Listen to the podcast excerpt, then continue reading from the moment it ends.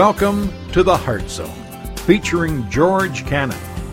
This broadcast is a time of teaching and encouragement from Curwensville Christian Church.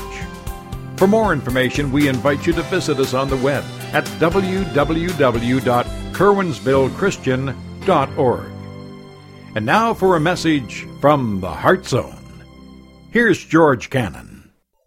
Guys, we're halfway through a series where we're talking about the whole issue of really asking the question Does God care?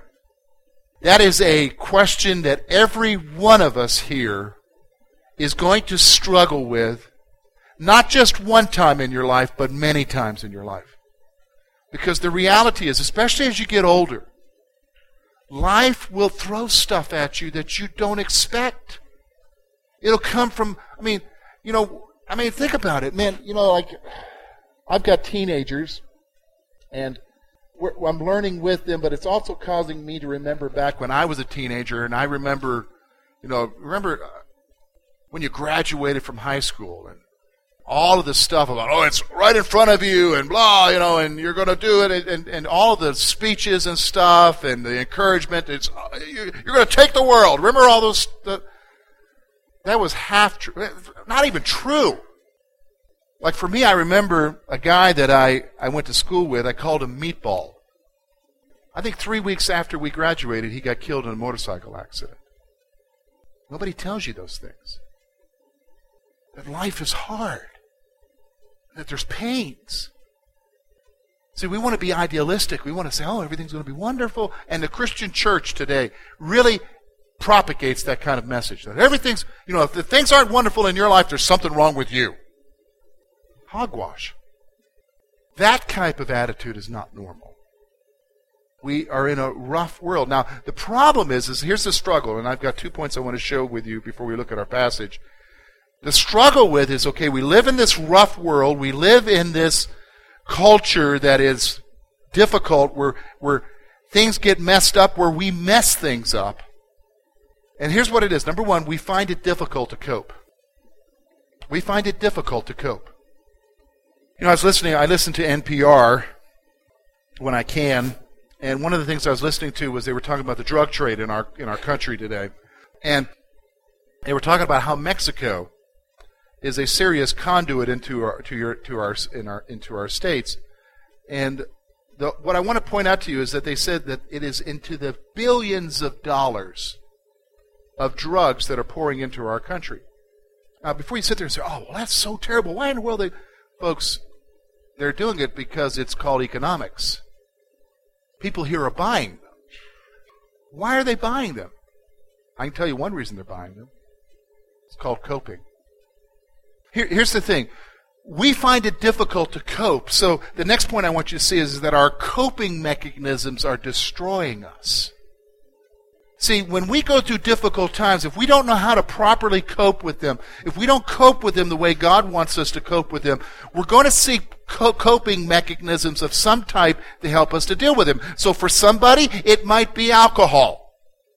I mean, just stop. I'm going to go through a list of them. I don't want you to sit there. To, the number one response to the churches is, "Oh, that's terrible," and, and they're no. Let's let's drop that pretense. Because every one of you here has a coping mechanism. Some are manifested in destructive behaviors, but yours is also destructive. It's just maybe acceptable. And so for somebody it might be alcohol, for somebody it might be drugs, for some of you it might be cigarettes. And I know that because there was a time when I smoked before I became a Christian. For some of you it might be food. That seems to be the acceptable one with us. For some, it might be work. For some, it might be a hobby. And so a lot of you are learning to cope right now. You're frustrated because it's raining, but your coping mechanism is maybe a tree stand and seeing it come out of the woods. For some of you, it's chocolate. See, we all have our coping mechanisms, don't we? The reality is, is that sooner or later they take over and they destroy us. The reason is, is that we don't know how to cope. I mean, think about it. You, have been through high school. Some of you are in school right now. Nobody Nobody gives you a class. This is how you cope with life. In fact, you know what? I've, I've been a pastor now. I've been preaching now. I realize this. First time I preached was in 1989. So I've been preaching now 22 years. I've been a believer now since 1985, 26 years. I don't remember too many times where they talked about what the Bible says about dealing with the world in which you live in. But it does say some things. In fact, we're going to spend the next two weeks talking about it. Because especially in this passage right here, he's going to talk to us about coping and he's going to talk to us from his own life. That's the Apostle Paul as he struggles, as he deals with this issue of going through a serious issue in his life, a serious problem. Because we want to know how to cope. So let's look at what he says here. Look with me. At, I want you to see what the Apostle Paul says. Look with me at verse 7. We're just looking at four verses, but they're four powerful verses. Lest I should be exalted above measure by the abundance of revelations. A thorn in the flesh was given to me, a messenger of Satan to buffet me, lest I be exalted above measure. Concerning this thing, I pleaded with the Lord three times that it might depart from me. And he said to me, My grace is sufficient for you, for my strength is made perfect in weakness. Therefore, most gladly would I rather boast in my infirmities, that the power of Christ may rest upon me. Therefore, I take pleasure in infirmities, in reproaches, in needs, in persecutions, in distresses for Christ's sake. For when I am weak, then I'm strong. First of all, folks, I want us to look, we're going to take these four verses and basically knock, break them down into two passages. We're going to talk about the nature of suffering.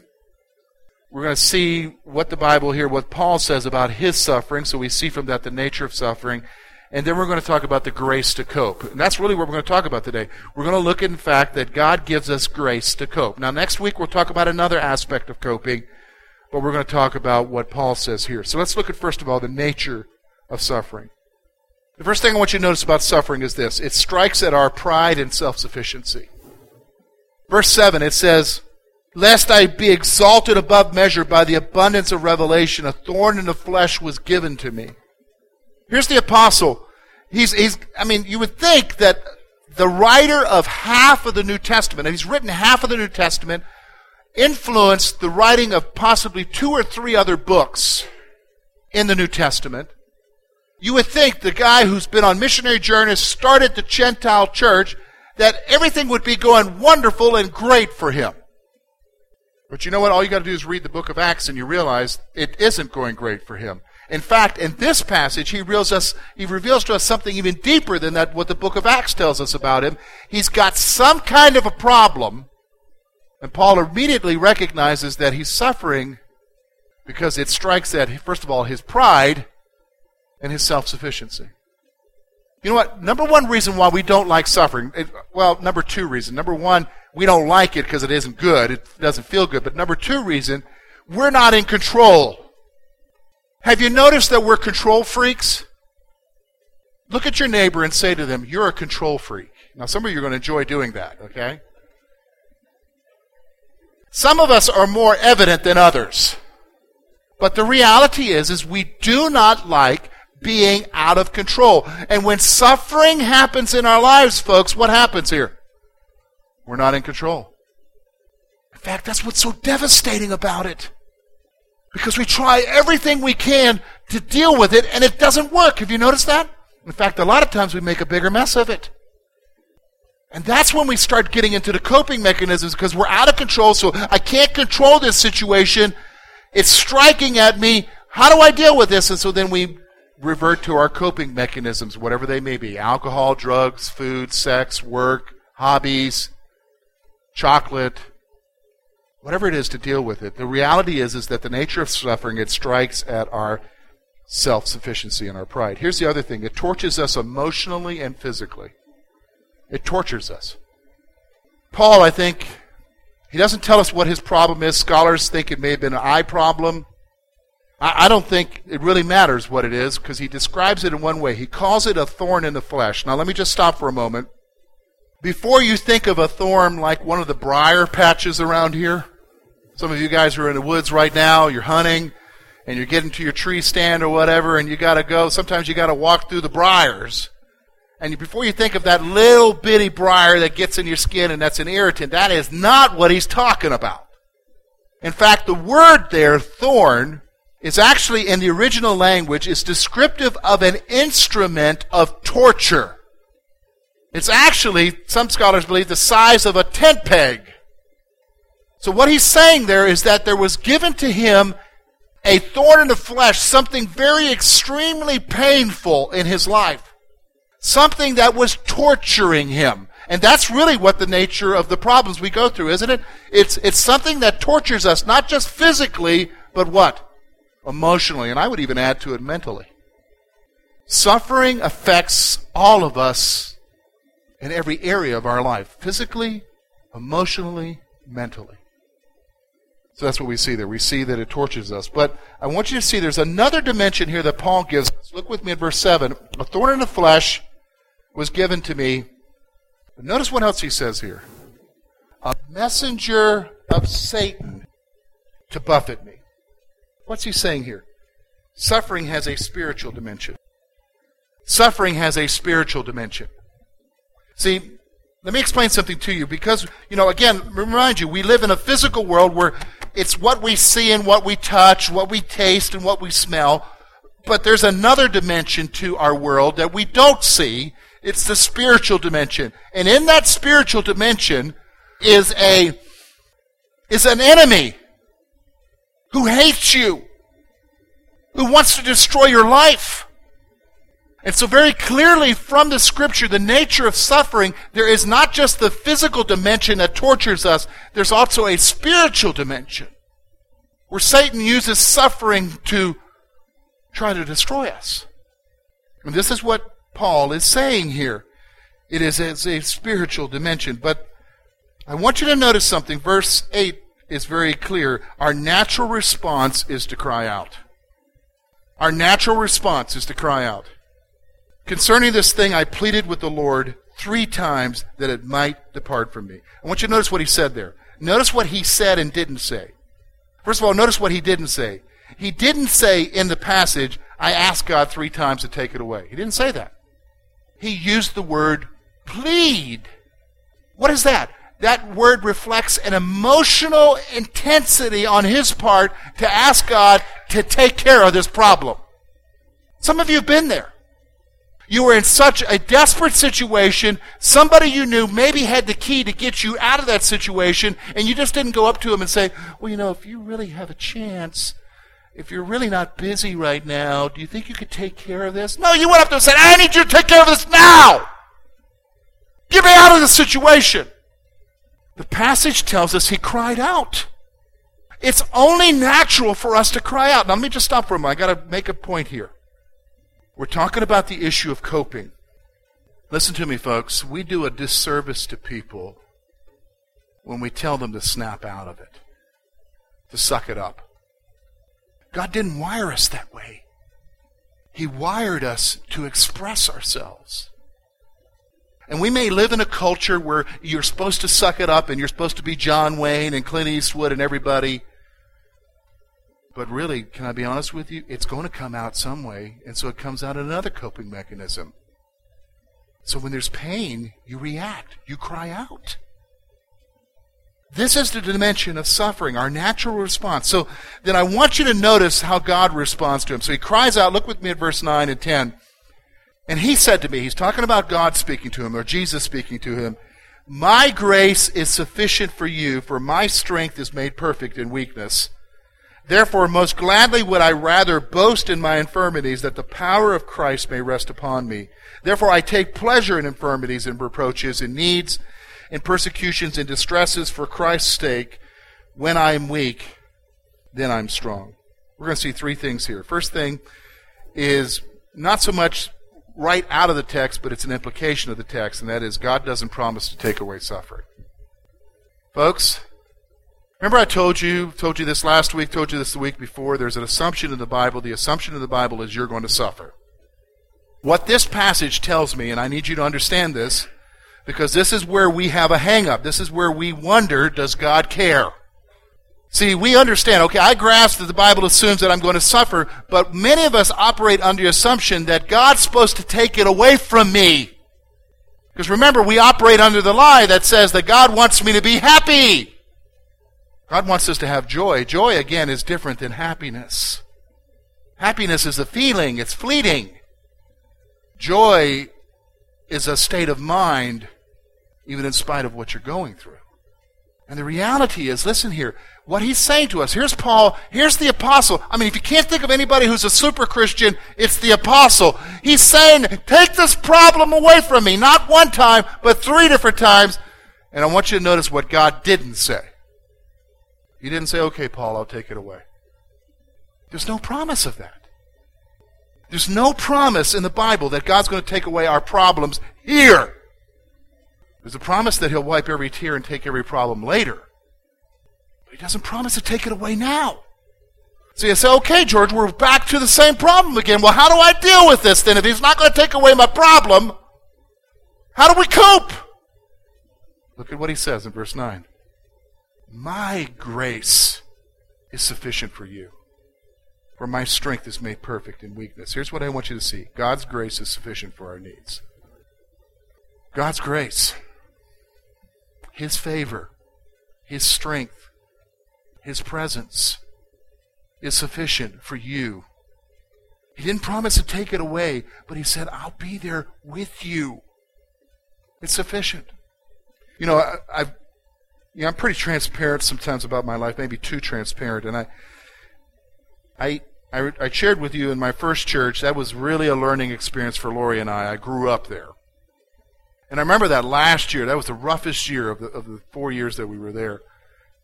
Every night, Lori and I talk to each other.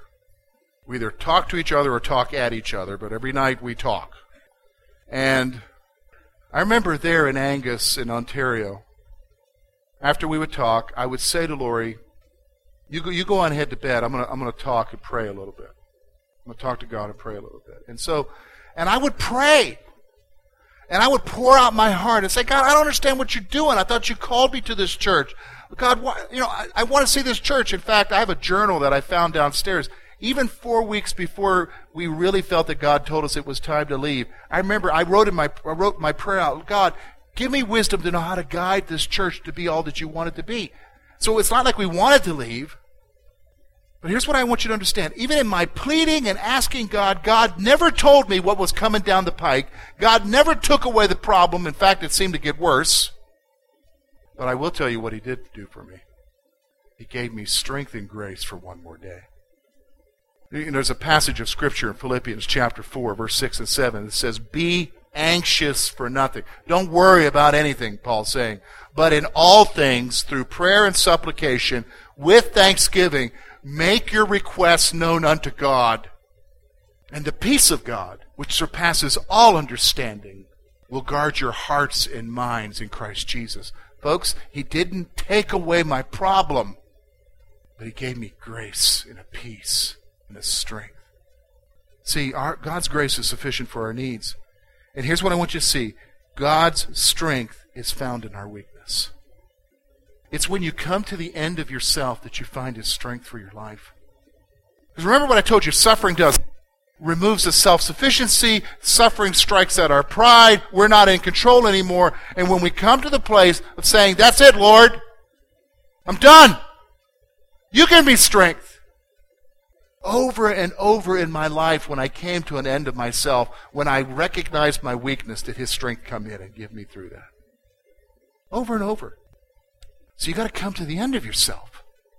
Because His strength is manifested when you recognize you're weak. But the problem is, is we don't like to recognize that we're weak, do we, folks? Because we're in what? Control. That's God's grace. That's God's grace. You say, okay, George, how does he expect me to cope then? You rely on him. He gives you the grace to cope. And let me explain something to you. There is nothing more satisfying. You know, I used to smoke. I remember what it was like smoking, and boy, I remember those feelings. And I remember the satisfaction, but I'll be honest with you, it was only momentary. Only momentary. God's peace is not momentary. God's peace is God's grace is not momentary. In fact, there's an, a picture of it in, in, in, of grace. The word, the way the wording is in Ephesians chapter one, it's it's almost like grace upon grace. It's sort of like the ocean. You ever, how many of you like going to the ocean? I like going to the ocean. Love going to the ocean. Love getting in the ocean. I don't love thinking about what's in the ocean. I just love going to the ocean. And one of the things I love about the ocean is the waves. Have you noticed the waves? They keep coming. They never stop. That's the picture of grace. God's grace is like the waves of the ocean. It's grace upon grace upon grace upon grace for your life. That's how we cope. But let's be honest, that's the last place we look for, isn't it? When we are going in the midst of it because we're in control and, and we'll settle this thing and you know what, I'll just go out and go hunting or I'll just go out and spend more time at work or I'll go have a cheeseburger. The first place we should go is God. God, I know you're not going to take this from me. If you can, that'd be great. But I need your strength right now. I need your grace. I need your peace to get me through this. Folks, He will give it to you. Some of you know what I'm talking about. You know exactly what I'm talking about because you've walked with Him so long now. You know, but you know what? We don't talk about it with anybody else. We need to start talking about it with other people. Because we're all asking the same question How am I going to get through this?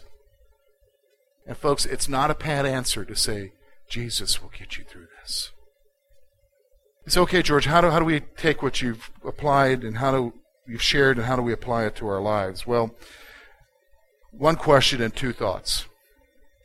Number one, how do you react to suffering in your life? How do you react? How do you cope? I mean, we could phrase it this way How are you coping with suffering in your life? What's the coping mechanism that's in your life? Is it alcohol? Is it drugs? Is it sex? Is it food? Is it a hobby? Is it chocolates? What is it? What is the coping mechanism? It could be anything. For some of you folks, ladies, it could be your kids. They're your coping mechanism. So what are you going to do when they grow up and they leave then? Your coping mechanism is gone. What's your coping mechanism? For those of you who it's your work, what are you going to do one day when they give you the pink slip? And don't act like that doesn't happen. Happens a lot around here, doesn't it? And if it's a fix, the reality is it's never like the first time. See, we can't cope. In fact, what ends up happening is it destroys us. It destroys us. How do you react to your suffering? Here's the second thing it's okay to cry out to God you know what? I, I, you know, somebody here is operating under a false pretension, and you got it from church. So let me first of all apologize to you, as a pastor, that somebody misled you. And what do you mean misled us? Well, somebody somehow you got the impression that it's not okay to cry out to God. It's not okay to complain to Him. It's not okay to cry out and to be frustrated and to be hurt and upset Somebody told you somewhere along the line that good Christians don't do that. Well, I'm going to be honest with you, that's a lie. It's okay. There's a whole book in the Bible called the Psalms that's filled with page after page of what? Crying out to God. God, where are you? God, why aren't you doing something about this? God, my enemies are going to take me. God, where are you? Have you forsaken me? Folks, it's okay. It's okay to be real. See, this, but this is the problem, isn't it? We're so used to church where everybody's fake. We're so used to church where we're supposed to keep the stiff upper lip. No, it's okay.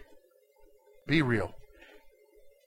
You know, in fact, you know, as a pastor, sometimes I talk to people. I, I get I, I get involved in situations sometimes with families, and there'll be one family member, and they'll be irritated and angry at God, and they'll express it and the other family member is a Christian, and they'll make it, oh, you can't say that, you can't. No, let them be real.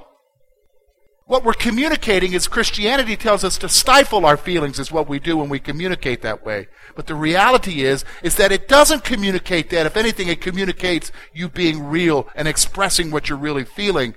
Because how else are you going to connect with the real God of the universe? So, number one, how, how are you how are you reacting or coping with suffering in your life? It's okay to cry out to God because here's the final thing find your strength Find your strength in the grace of Jesus. Find it. You say, I have been and I can't find it yet. Well, I'm going to give you a promise. Here's a promise for you. It's from Hebrews. Hebrews says this Hebrews 11, verse 6. But without faith it is impossible to please him. For he who comes to God must believe that he is. Now here's what I want you to see. And that he is a rewarder of those who diligently seek him. He's going to give you the grace, but you got to seek him. There's something a whole you know what you know what it's like here. Let me give you, give you an illustration of what I'm talking about. What moves your heart more is to have a note left for you from someone you love saying, "Oh, if you get a chance, can you take care of this for me?" Or to have that person literally come to you and grab a hold of you saying, I need you to take care of this for me. What's going to move you to take action? The note? You can ask Lori, they don't work.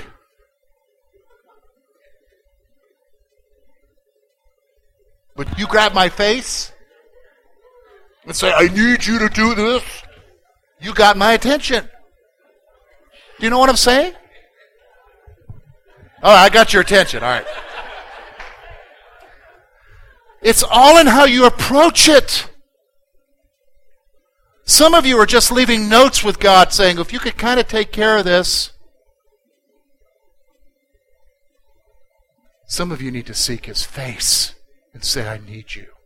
And what does He say? I'm a rewarder of those who diligently seek me.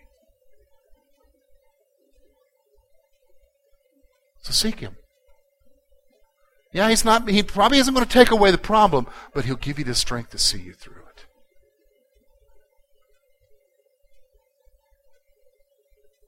I already shared with you, man, there were many times that I said, Lord, don't let us go through this. Don't let us go through this in this church and wanting it to happen and blah, blah, blah. And you know what? He didn't take the problem away because he had something else in mind for Lori and I. And that was here. And in order for me to pass to be the pastor that I am now, I had to go through what I went through there. Do you understand? Now, do I ever want to go through that again? No way, buddy. If you folks start acting that way, we're out of here, okay? I want to be honest with you, okay? But I'm just saying to you, He gives you grace and he uses it for his purpose. Thank you for being with us this morning. And we trust that today's message has been both challenging and an encouragement to your heart. At Curwensville Christian Church, a warm welcome is always extended to you. We're located at 700 State Street, Curwensville, Pennsylvania. For more information about our ministry, please visit us on the web at www.curwensvillechristian.org. Now, on behalf of George Cannon and the entire church family, we hope that you will look to the Heavenly Father in all that you face this coming week.